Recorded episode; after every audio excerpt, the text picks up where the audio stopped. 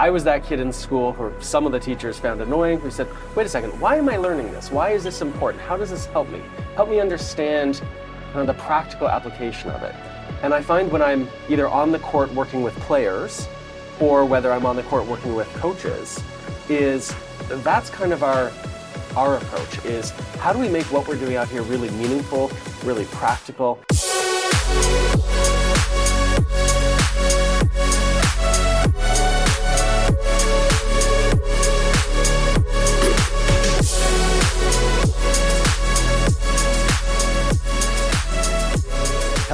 Welcome to the next episode of the Pickleball's Future. I have a cool guest today, a guy that's been very involved in pickleball for a long time, is an amazing coach and podcaster, and has some of the greatest content you can imagine on pickleball. You've probably all seen him before. I'd like you to welcome Mark Renneson. Hi, Mark. Thanks, Paul. Nice to be here. I'm so glad you could come. I want to give people a little bit of an idea about what you do. I know Mark owns a company called Third Shot Sports. He is PCI is is the Pickleball Coaching International. I'm going to ask him to kind of give me a little bit of depth on some of these things.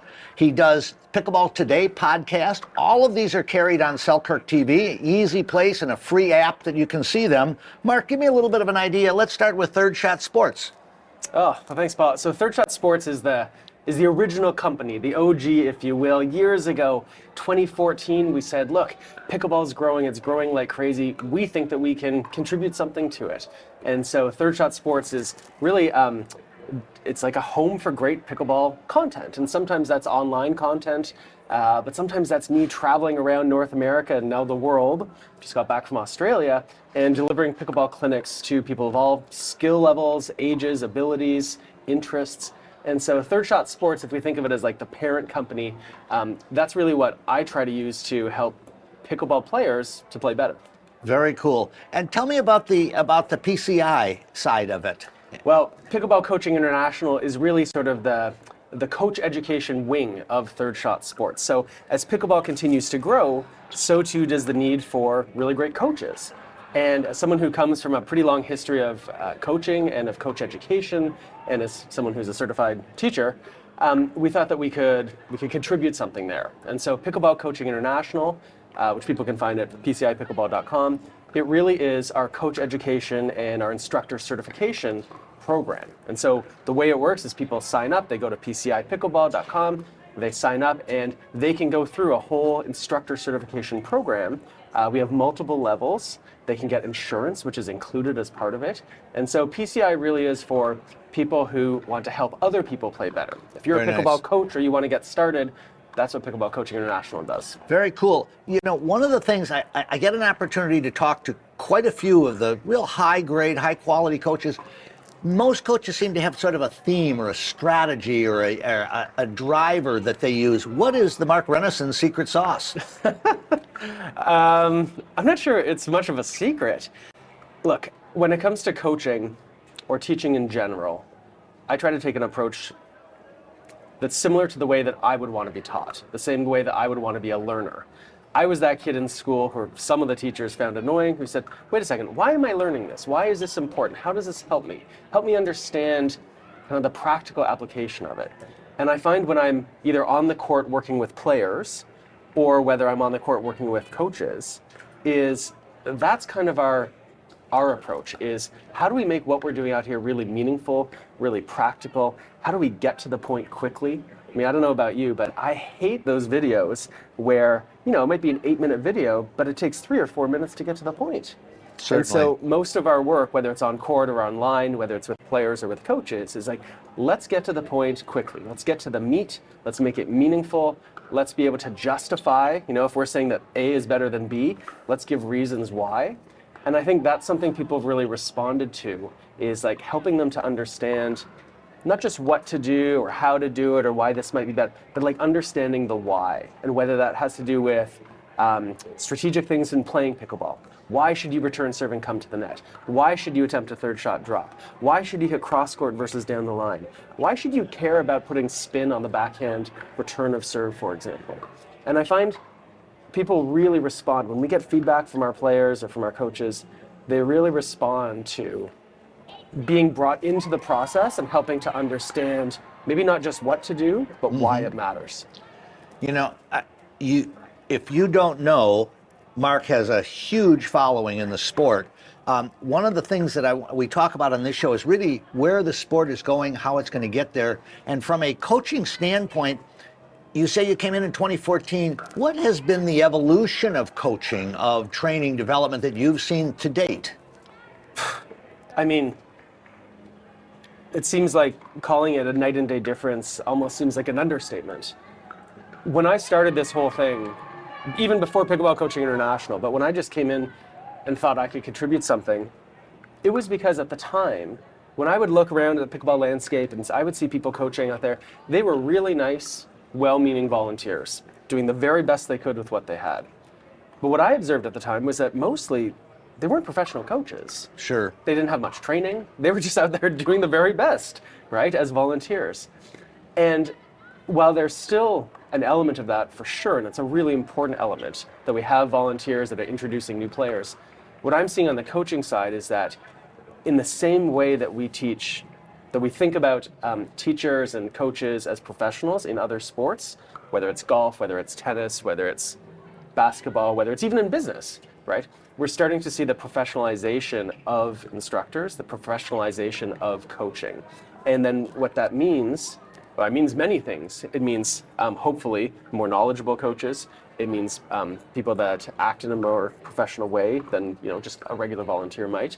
It also means the rising of prices, right? So I remember years ago, to ask someone to pay for a pickleball lesson, you might as well have been asking them to pay for a darts lesson or bowling lesson, right? It's like, thank you, sir. I'm going to take my money elsewhere. Um, you know, a couple years later, we started to see it, but there was no way that people would pay the same prices for an hour-long golf uh, pickleball lesson as they would for a golf lesson or a tennis lesson, because at the time it wasn't really considered the same degree of professionalism. Now that has changed, and I think in many places, if not most, you can expect to pay the same amount for a group or a private pickleball lesson that you would a group private tennis lesson or a golf lesson.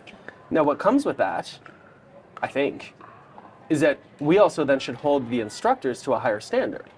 Because if you're going to go out and you're going to pay that premium for professional coaching, then you better get it, right? Um, and so, you know, that's where PCI has come in, I think, is to provide tools and resources and training and professional development opportunities for pickleball instructors so that it becomes easier for them to justify charging the prices you would expect to pay for another professional. No, and that, that makes complete sense. So now, with that having been the 2014 to date plan, what do you see, or do you see anything different, evolving, developing going forward as this sport that's exploding continues to expand? I mean, on the coaching side, I think we're going to continue to see professionals come forward. I think we're going to continue to contribute to a body of knowledge. You know, in, we've done our best at PCI and Third Shot Sports to kind of contribute to that body of knowledge when it comes to pickleball playing and coaching. I think there's other people out there that are continuing to contribute. In terms of the sport itself, I mean, obviously we're going to see it continue to grow. I think we're going to continue to see more sort of consolidation. Um, right now, the pickleball world is like pretty fragmented, right? You've got all these different companies doing their different things. You've got different leagues, different tournaments, different entities, all kind of jockeying for market share, as Sure. they say.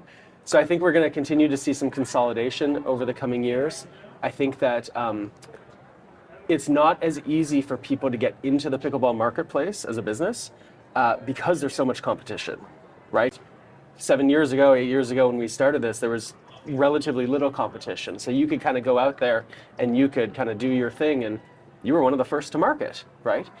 Um, now, I mean, gosh, if I was trying to come into pickleball now for the first time, um, I think it would be a little bit harder, and I think it would also require a really different approach because there's so much, I don't want to say it's saturated, but there's so many people doing interesting things in pickleball that I think for someone new coming in, they're going to have to be really creative with how they establish themselves, how they stand out.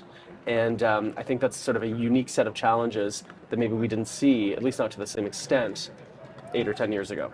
Perfect. Now let's take swing from the coaching side of things and the business of coaching for a young player that would be coming into the game, what would you be offering, mentoring, guiding a young player that really wanted to take pickleball seriously in terms of how they would come into the game? Would it be similar or dissimilar to any of the other sports? What would your thoughts be with bringing a young pro up? One of the misunderstandings that I think a lot of people have about pickleball is they think it's primarily a game about hitting, right? Hitting the ball. Hitting's like the sexy part of pickleball, right? You go and you hit the ball, that's always the replay. Um, the misunderstanding for a lot of people is that it's primarily a hitting game, a striking sport. It's not. It involves hitting. That's why you make sure you use your good Selkirk paddles to do it. But the real skill of pickleball is moving, is receiving the ball. And you can see that here at Nationals. You watch any high level pickleball play, the limiting factor is how well you can move. You can have the nicest swing in the world, using the best paddle in the world, but if you can't get to the ball, it doesn't matter. And so anyone um, that was coming into pickleball for the first time, whether it's a kid, whether it's a teenager, whether it's an adult, um, if I was looking to build sort of the perfect ball, perfect pickleball player, hitting is something I'd work on down the road. It's the moving that's going to really differentiate people. Interesting. And um, it's the agility. It's why we see so many players. They're spending as much time in the gym as they are on the pickleball court. In some cases, more. Because at the end of the day, right, you've been out here six hours a day grinding away and you have that gold medal match, the thing that's less likely to break down is your swing and your technique. The thing that's more likely to break down is the movement. And so coming forward, and this is something you know we emphasize in our clinics or we emphasize with our coaches, is like we need to teach people how to move effectively, how to be agile, how to be quick, how to be efficient. And so that's where I would, if I was, you know, initiating someone into pickleball um, who had a desire to be an elite player, that's where I would focus first and foremost. Is like, how do we make sure that we can move effectively around the court?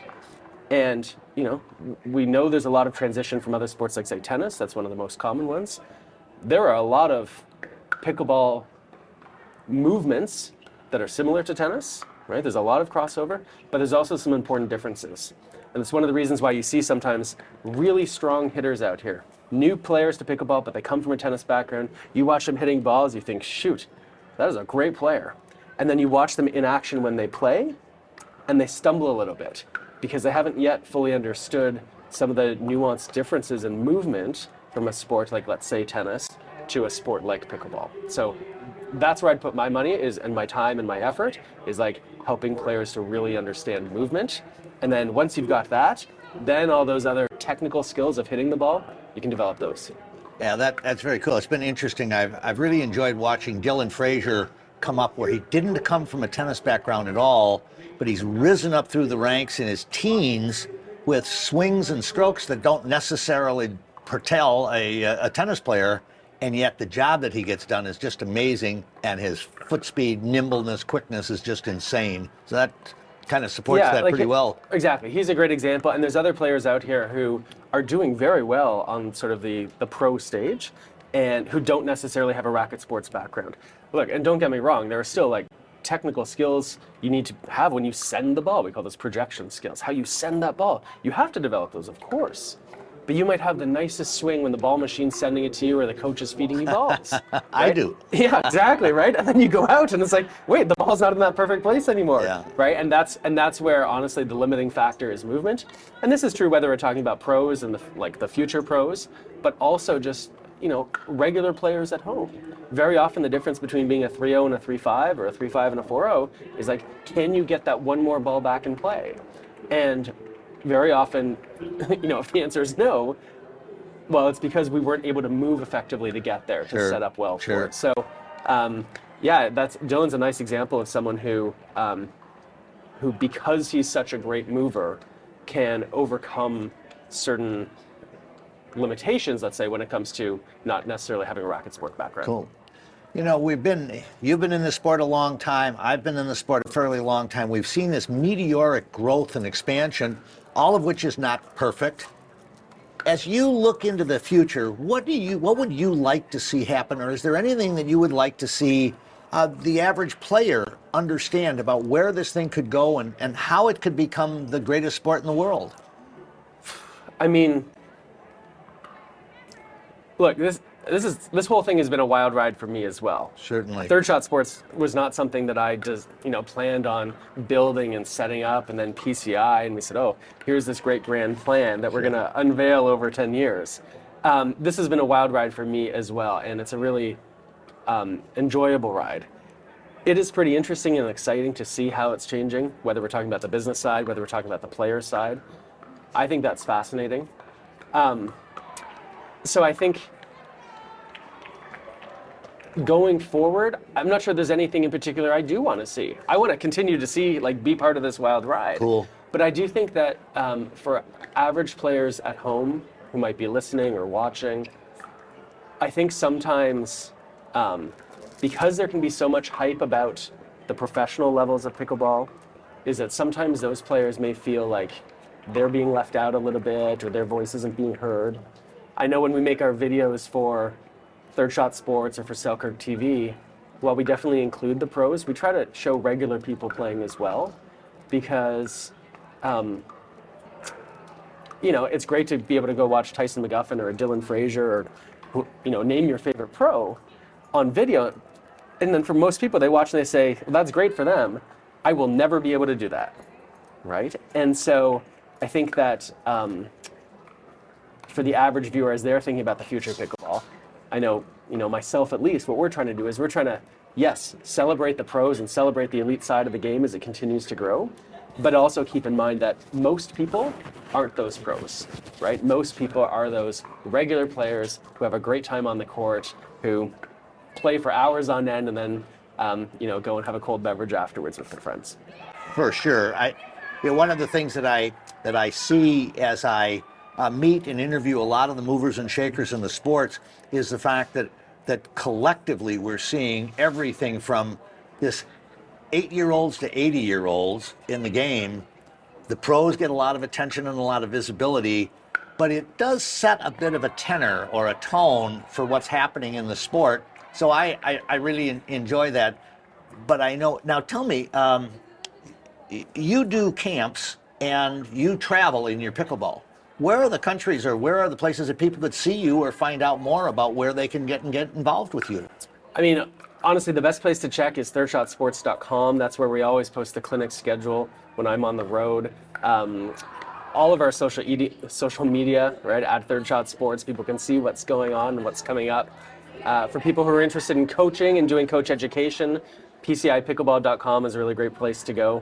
Um, that's kind of the starting point. And like I said before, our, our instructor certification program is all done online. So that means you don't have to wait for me to come to your town or you don't have to travel or miss work. Kind of do it when you want and on your schedule. So PCIPickleball.com and ThirdShotSports.com probably the best places to find us. Cool. Well, I told you it was going to be a good one. Mark's a great coach. I want to thank you so much for spending time with us at the Future of Oh, Pickleball. thank you. Mark. Thank you, Enjoyed Paul. it.